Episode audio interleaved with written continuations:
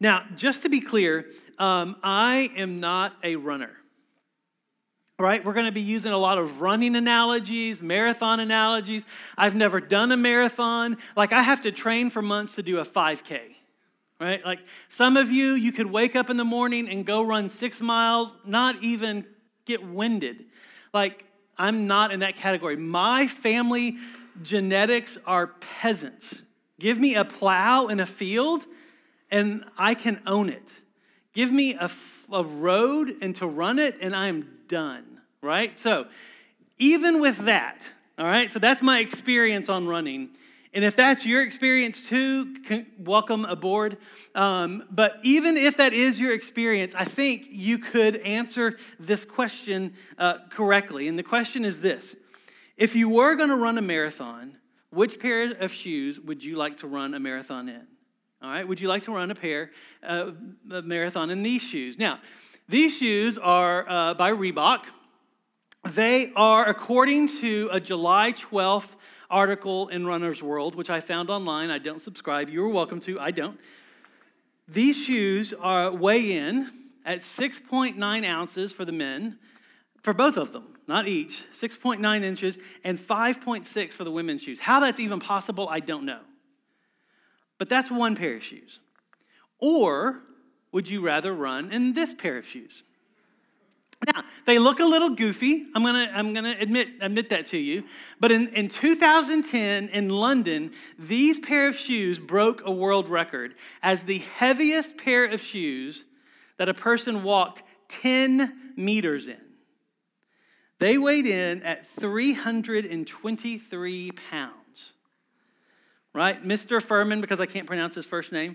Um, so, Mr. Furman uh, did that to break the world record.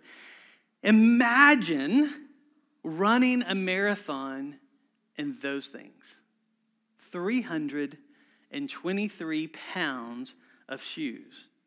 He walked 10 meters. Imagine running a marathon. So the question is which shoes would you rather run in? The lightweight shoes or the 323 pound shoes? I think we would all agree if we were going to run a marathon, which ones would we run in? the lightweight shoes, right? Today, we're going to see how this applies to our passage. And here's where we're going to be. We're going to be in Hebrews chapter 12, verses 1 and 2. So keep that image of light shoes and heavy shoes, uh, light shoes and the 323 pound shoes uh, in your mind. And we're going to be in Hebrews chapter 12, verses 1 and 2. That's page 848 if you're using the Bible that's in front of you, which if you don't own a Bible, please take that one with you as our gift to you. We would love for you to have a Bible in your home or if you have a smartphone, you can just download the Bible app and go under events and click on Fellowship Asheville, and all of our stuff is there. And as we're going through Hebrews, we're getting close to the end now. We're in a series called Greater Than, where we're seeing that Jesus is greater than, and He's greater than all these different things in our life that we, that we deal with and that we battle with. And we see that He's greater than our ups and our downs, greater than our fears and our doubts, greater than our failures, and even greater than our successes.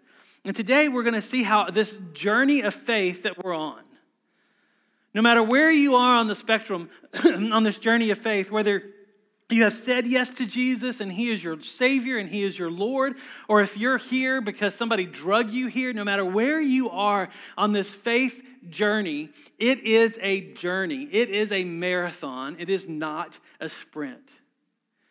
And what we're going to see today as we see this marathon of faith is because this truth makes that marathon of faith a whole lot better, and it's this the lighter we are, the better we run. Right? On this journey of faith, this marathon of faith that we're on, the lighter we are, the better we run the race that God has set out for us. But what we're also going to see as we work our way through this passage is that even though we want these lightweight shoes, each of us has these 323 pound shoes that we lug around with us. And everybody's shoe is different. Maybe yours isn't 323 pounds, but maybe it's 150 pounds. But you still try running a marathon in that joker and you're going to get tired. Right? And this is what we're going to see Because what we're going to see is that there is a way to run lighter. And there is a way to leave those shoes behind. Because we're going to see this that Jesus is greater than our shame. Now, what we're going to see is that those shoes, those lightweight shoes, and those 323 pound shoes, those shoes aren't shame, but they're held to our feet by shame. And when Jesus is greater than our shame, our run is lighter. Now, shame is this feeling, right? And shame is a feeling of, of regret. Shame is a, is a feeling of humiliation that comes by the thoughts that we think, by the decisions that we make, by the actions that we do. And we look back on those and we have shame about them. And shame is what ties those 323 pound shoes to us. But we're going to see a better way, church. We're going to see a way to run this marathon of faith where we're not weighed down by those 323 pound shoes, but, but we've got shoes on our feet that are those six ounces of shoes. And we can run this race of faith better. Let's look at verse 1. So, chapter 12, verse 1 says this Therefore, since we are surrounded by so great a cloud of witnesses. Now, these verses, verses 1 and 2, if you're familiar with the book of Hebrews, you are breathing a sigh of relief because these are your favorite verses. We're not talking about the high priest anymore. We're not talking about people in the Old Testament whose names we can't pronounce and whose stories you don't know. These are the verses that you've been waiting for. These are the verses I've been waiting for to get to Hebrews. They're the verses that people know. And, and, and this verse about this cloud of witnesses, you know, this preacher, because remember, Hebrews is a sermon that was preached. And we don't know who preached it, uh, we don't know who wrote it down, but we know it was preached to a group of Hebrews that grew up in Jewish homes that believed that Jesus is the Messiah. And what he did in chapter 11, the chapter right before this, is he went through this list called, a, some people call it a hall of faith instead of a hall of fame because it's, it's, it's people from the Old Testament who exercised great faith. And through their faith, they, they had these brave and righteous acts. But every single person listed on there isn't listed because of their bravery, they're listed because of their faith. Because no matter who they were, God asked them to do something big. At least in their minds, it was big. And, and for some people, it was bigger than others, but everything required faith. And and this makes up this cloud of witnesses that this preacher is calling our attention to. And, and this cloud of witnesses, some people think that, that this, these folks in chapter 11 that exercise great faith, that they're, they're sitting in the grandstands as we're running this race set before us, and they're there to, to cheer us on. And that's a great picture, but because it fits with the analogy of running and stuff, but I don't think that's what the preacher had in his mind because they're not there watching our faith. He wrote their stories down so that we can watch their faith. They're, they're not witnesses in a stand watching us, they're more like witnesses in a courtroom, right? That, that have declared that something is true. When you go to a courtroom and, and a, an attorney calls a witness, he calls a witness to, to help his case. And what that witness does is they, they, you know, they, they take an oath to tell the truth and they get behind the stand and they say, This thing that I'm about to say is true, not just because I believe it, not just because I feel it, but because I saw it with my own eyes. That's why it's true. I witnessed this with my own eyes. And so you can believe me because I saw it. And so when this preacher says that we're surrounded by this cloud of witnesses, we're surrounded by a group of people in the Old Testament. And then you can add more names to, to, to our world, to our times. And this cloud has grown and grown and grown. And they're not there to, to just cheer us on, they're there to tell us something. They're there to tell us this that God is faithful. F.F. Bruce, who uh, was this commentator in the Bible, which means he understood the Bible a whole lot better than I do, and he said this about this passage, about this cloud of witnesses. He says, he says it's not so much that, that they look to us as we look to them for encouragement. You see, from their witness of God's faithfulness, we build up our faith. And it's kind of what this whole series has been based on that Jesus is greater than. And so, so, so when we doubt, they tell us God is faithful because we doubted too. And we walked in faith and he proved himself faithful. When we're fearful, they say God is faithful because I was fearful. And God proved himself faithful. When we're insecure, they say, God is faithful. I was insecure and God proved himself faithful. Trust him. When we don't know what to do and we feel like we've come to a dead end road, they're there saying, God is faithful. I was at a dead end road and he proved himself faithful. When we're tired and just flat out exhausted, they're there to tell us God is faithful. I was exhausted and he proved himself faithful. That's what this cloud of witnesses does. And here's why we need that cloud of witnesses because we're running a race, we're running a marathon. And in that marathon, you're going to doubt and you're going to fear and you're going to be insecure and you're not going to know what to do. And you need people reminding you that God is faithful. And so here's why we need to know that God is faithful. Look at the next part in verse 1. It says, Therefore, since we are surrounded by so great a cloud of witnesses, let us also Lay aside every weight and sin which clings so closely. Now remember, we're, we're all running this marathon and, and we want to run in these light shoes, but we've got these heavy shoes on. And, and, and what this preacher is saying is like, listen, those shoes, eventually you're going to have to lay them aside. You're going to have to put them, put them down. That's what lay aside means. And every weight is an interesting word because it's a word that has two meanings. If, if you were back in, in ancient days, think of Greek and Roman times and togas and, and, and cloaks that they wore. Before they ran, they would take those things off, right? Because imagine uh, running in a skirt. You know, imagine running in a coat. If you take those things off, you're more free to run. That's a part of what weight means. The other part of what weight means is that to run better and to run lighter, some of us have to lose about 30 pounds. Thank you for the laughter. I was, I mean, it's true, but it's supposed to be a joke. But that's the point, right? This pastor is saying, listen, some of you, the stuff you've got to lay down is going to be as easy as taking off your coat and putting it on the rack. But some of you, the stuff you've got to lay down is going to be like losing 30 pounds. It's going to take work and it's going to take discipline. And what you're laying down is the sin that is clinging to you. And the word used for sin, he's talking to a congregation, but he's not saying there's one sin that's common among everybody. He's not saying, listen, y'all are gossips and you need to stop. He's like being Oprah and saying, you've got to sin, and you've got to sin, and you've got to sin, and you've got to sin. And all the sins are different. Right? And he's saying, Your sin is going to be easy to take off, and, and your sin is going to be easy to take off. And your sin, eh, that's going to be a little harder. You usually got some double knots and laced up a lot. It's going to, I'm trying not to look and point at anybody in particular, by the way. But the Spirit's convicting, go with it. Right? But that's what he's saying is, is, is we've all got these shoes that we wear.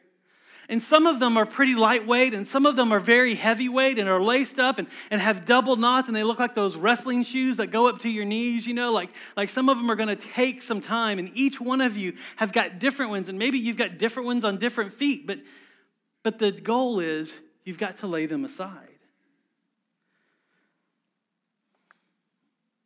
Some sins, like I said, are easy to take off. When I became a Christian, um, it was my senior year in college, and I was president of my fraternity. Now, part of the job description, apparently, as the president of a fraternity, is partying because I nailed that part of the job description really well. And when I became a Christian, I was in a small group, I was in a circle. It was a Navigators 2 7. And y'all, I think I've shared this before. Like the leader of that group, for those of you who are leaders of a group, you have never led a group like this right? Because me and my best friend signed all of our party buddies up for this Bible study. And we met on Thursday night, and the, the group started at 7 and would be over by 9.30, which we thought was great because we didn't go out until Thursdays at 10 anyway. so we could go Bible study and then go to, to the party and be fine. Tony and, and Shannon were their names. And I still pray for Tony. Shannon, I've lost touch with, but I still pray for Tony because I feel guilty for what we took him through for a year. But he's the one that sat down with me and said, Fred, man, you, you know, you've just recently said yes to Jesus and accepted him in your life. And it's kind of weird that you're partying a lot. Like you come to church sometimes and I can still smell the alcohol on you from the night before. And he said, that kind of gives a weird, what we call testimony about Jesus that you're going to party with people on Saturday night and, and talk about how Jesus has changed your life and he really hasn't changed your life. So, what if you let what's on the inside kind of come out on the outside and maybe stop drinking? And I went, okay. I didn't know. Thanks for telling me. And I, I took that off like a cloak. That doesn't happen for everybody. And I stopped drinking for a long time and I haven't been drunk since. That was a cloak for me. But I do have those heavier weights, that 30 pounds to lose. And what I've learned in my life, and maybe this is true in your life too, those, those sins of action are easier to get rid of than kind of what I call the sin behind the sin, like cussing. That was another thing he told me. He's like, Yeah, you know, it's kind of weird in Bible study to use the F word. And I know what you're meaning, but, but what if we kind of stop? Oh, okay, I didn't know.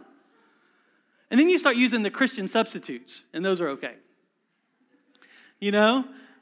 But what I've learned, see, you know what I'm talking about, don't you? Yes, my mom never cussed, but she said the S word really elongated, and that was okay, which was interesting. Um, um, but what I've learned is, is that it's easy to stop the action, it's harder to figure out the sin behind it. Because that's the question I've had to ask is why, why was that word important then? Is it because I was feeling powerless and I wanted to be powerful? Is it because I was feeling insecure and I wanted to fit in? In my life, the sin behind the sin oftentimes is people pleasing right? Where people are big and God is small. And that's the sin that takes longer to get rid of for me. And it's still there. It still rears its head where, where people are big and God is small. And I have to ask myself, why am I willing to, to, to let God be small in this moment and let them be big and their words in my head ring louder than the truths of Scripture? That's the sin behind the sin for me. And those I have to lay aside. And so look at your life right now. What, what shoes of sin do you have on which need to be taken off? And maybe some of them are quick and easy and they're action sins, and you just need to stop. And you know what it is, you just need to stop. But maybe some of those sins are those 323 pound shoes that, that are laced up and double knotted and tied all the way up to the knees what we're going to see is a way to make it possible to take them off. But first, we need to remember why we want to do this. It says, and let us run with endurance. Remember, we're running this race and it's a marathon. It's not a sprint. Sprints don't take endurance, marathons take endurance. Sprints just take speed. It says, and let us run with endurance the race set before us.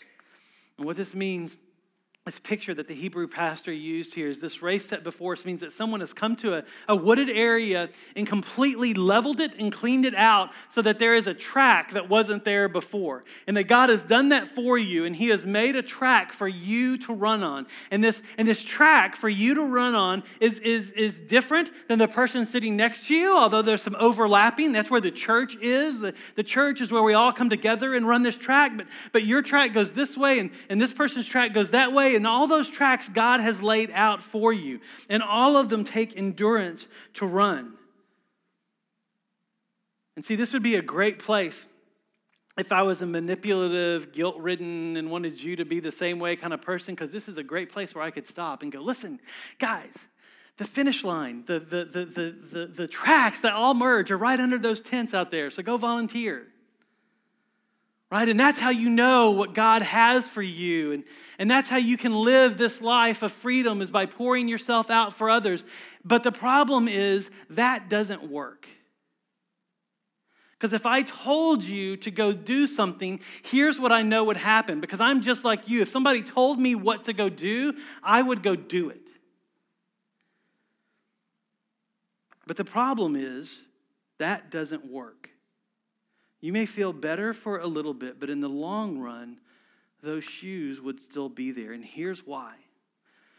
Because if the shoes that we're talking about are the sin that so easily entangles our life, the laces that tie those shoes on are shame. That's the shoelaces that ties those shoes on. And here's the deal with shame that feeling, that feeling of regret, that feeling of humiliation over decisions we've made, over, over actions we've taken, over thoughts that we've thought, that shame, that shame can never be removed by effort. You can't work shame away. If I told you to go out there and sign up, which by the way, I do still want you to go out there and sign up, but if I told you to do that to remove shame, it wouldn't work because that's an effort. And shame can't be removed by effort. The only thing that removes shame is truth. Truth about you, and truth about what Jesus has done, and truth about how God sees you because of what Jesus has done, which is why this truth is important that Jesus is greater than my shame. That's the truth. And no effort can replicate that. And look at this. Look at how we run this race in verse 2. It says, looking to Jesus, the founder and perfecter of our faith. Here's what this means this track that God has set for you, this track that God has prepared, you are not running it alone. You never have, and you never will. You have somebody running it alongside of you. And the person that's running alongside of you to encourage you, to, to motivate you, to empower you is the same one who started the track and the same one who finished it perfectly. The, the New York Marathon started in 1970 by a guy named Fred Lebow, right? There's very few Freds in the world, and so it's important that we know each other, right? And here's what I know about Fred Lebow Fred Lebow started the New York Marathon in 1970, and he was the one who founded it. And he knew it better than anybody else because he's the one that petitioned the, the, the, the city of New York to block off streets. He's the one that, that decided where the tables for hydration was going to go. He mapped out the course. He knew that course better than anybody because he founded it. Jesus knows the path that he's laid out for you better than anybody because he founded it. And the path that he's on was he founded. Like some people say, you know, God had Eden and then we messed it up and so Jesus fixed it. God's plan A has always been Jesus. He's the founder of our faith. Now, Fred Lebow also ran in the first New York City Marathon. There were 55 people that competed. Do you know what place Fred Lebow finished in? 45th. Right? He founded it, but he didn't finish it perfectly. This preacher wants us to know that the person who, who mapped out the course for us, the person who runs beside us, that person finished the race perfectly. And see, we've got this, this cloud of witnesses, and they're telling us that God is faithful. But what this preacher is saying is we've got something better than a cloud of witnesses. We've got Jesus running with us. And when we look to Jesus, we see a faithful God. And so the preacher's point is this What would you rather have? People telling you that God is faithful or having a faithful God running with you? That's lighter shoes. You see, Jesus is the one who finished this race perfectly, and in him our faith is complete because he is the complete source of our faith. And here's why this is important. If you think that coming to church and, and, and doing the good thing and not doing the bad thing is what earns you favor with God and what makes God like you and love you, those are shoes that are still laced up with shame. Because you know what? You're gonna do the bad thing. And you're gonna feel guilt and remorse and humiliation about it. And you can't do enough good stuff to get rid of that. That's why we need Jesus.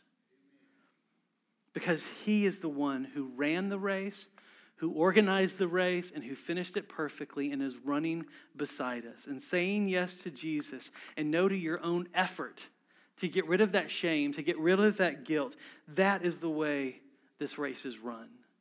That's the marathon that we're on.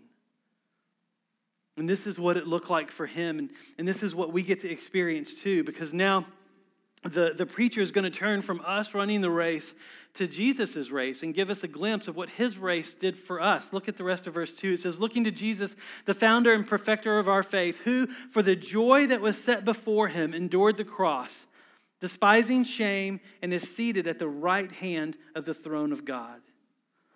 You see, Jesus took on shame. Now, now you, you, you've, you've, I don't know if you know this or not about the crucifixion, but, but when Jesus was crucified, it was a very common way uh, that Rome executed criminals.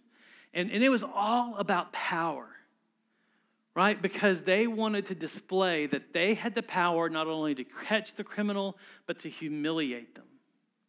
And that's the death that Jesus died. So not only was he nailed to a cross, right? As if that's not humiliation enough. There was shame because they stripped him naked and hung him by the side of the road.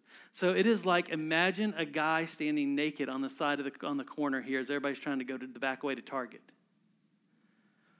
Right? That's where Jesus was. Stripped, beaten, and nailed to a cross. He took on humiliation and shame so that we don't have to bear it anymore. He took on our shame. You see, he endured the cross knowing joy was coming.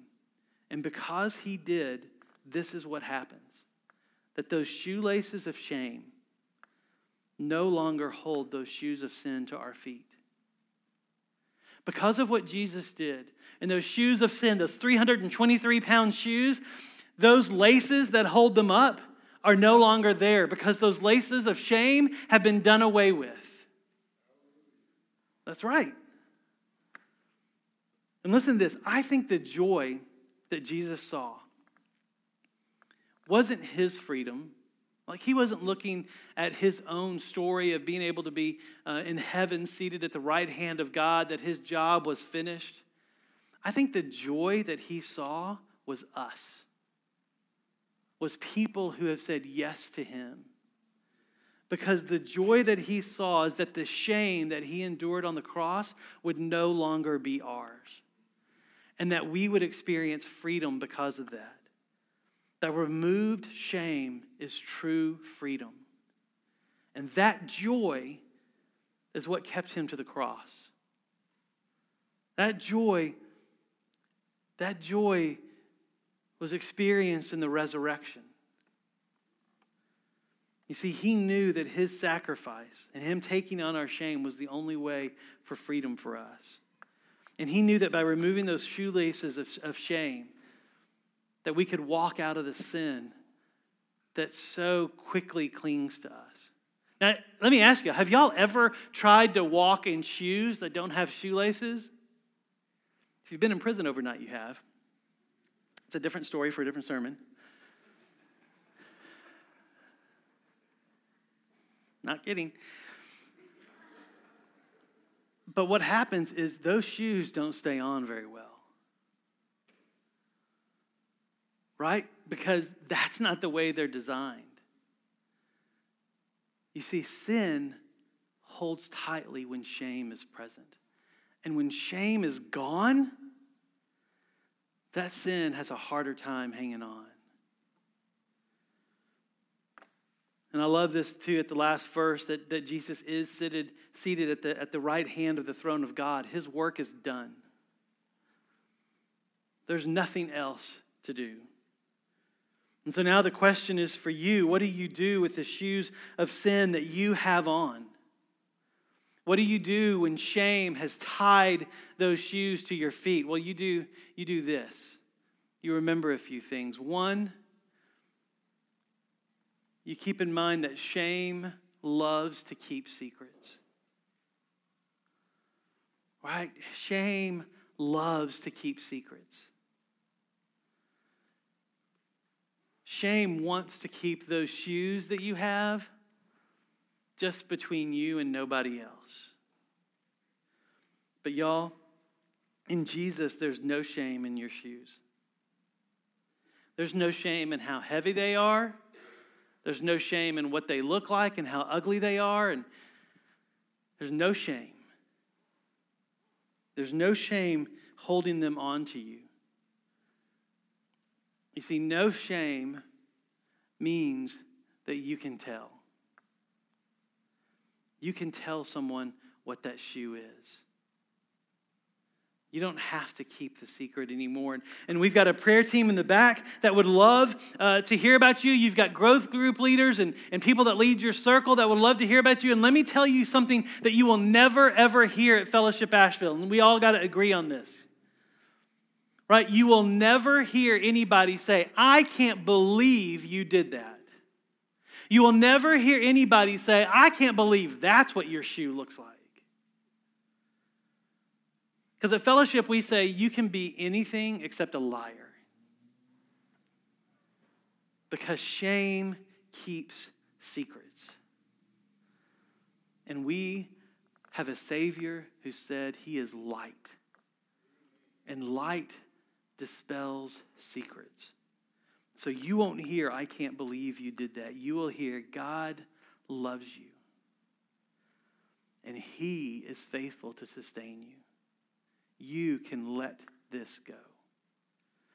Because another thing that shame likes to do is shame likes to hold on. And y'all, shame holds on to the most ridiculous things. Shame holds on to power when Jesus showed us that his way was to embrace powerlessness. Shame holds on to position when Jesus showed that his way was to wash his disciples' feet and to serve others. You see, y'all remember these, these laces of, of, of shame are gone, and you can lay aside those shoes of sin. And eventually you will. One day you will leave those shoes behind, and you will experience true freedom when you enter heaven.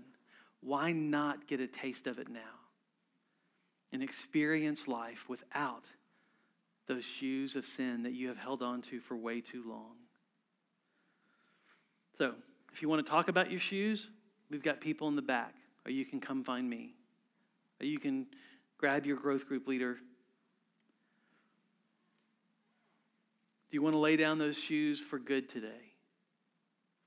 As you've been sitting here, as the Spirit, this voice in your head kept telling you, this is what Fred's talking about, this thing? this relationship, this ongoing habit that needs to stop? Is today the day that you say no to it? And experience this run of faith in the lightest shoes possible. Let's pray.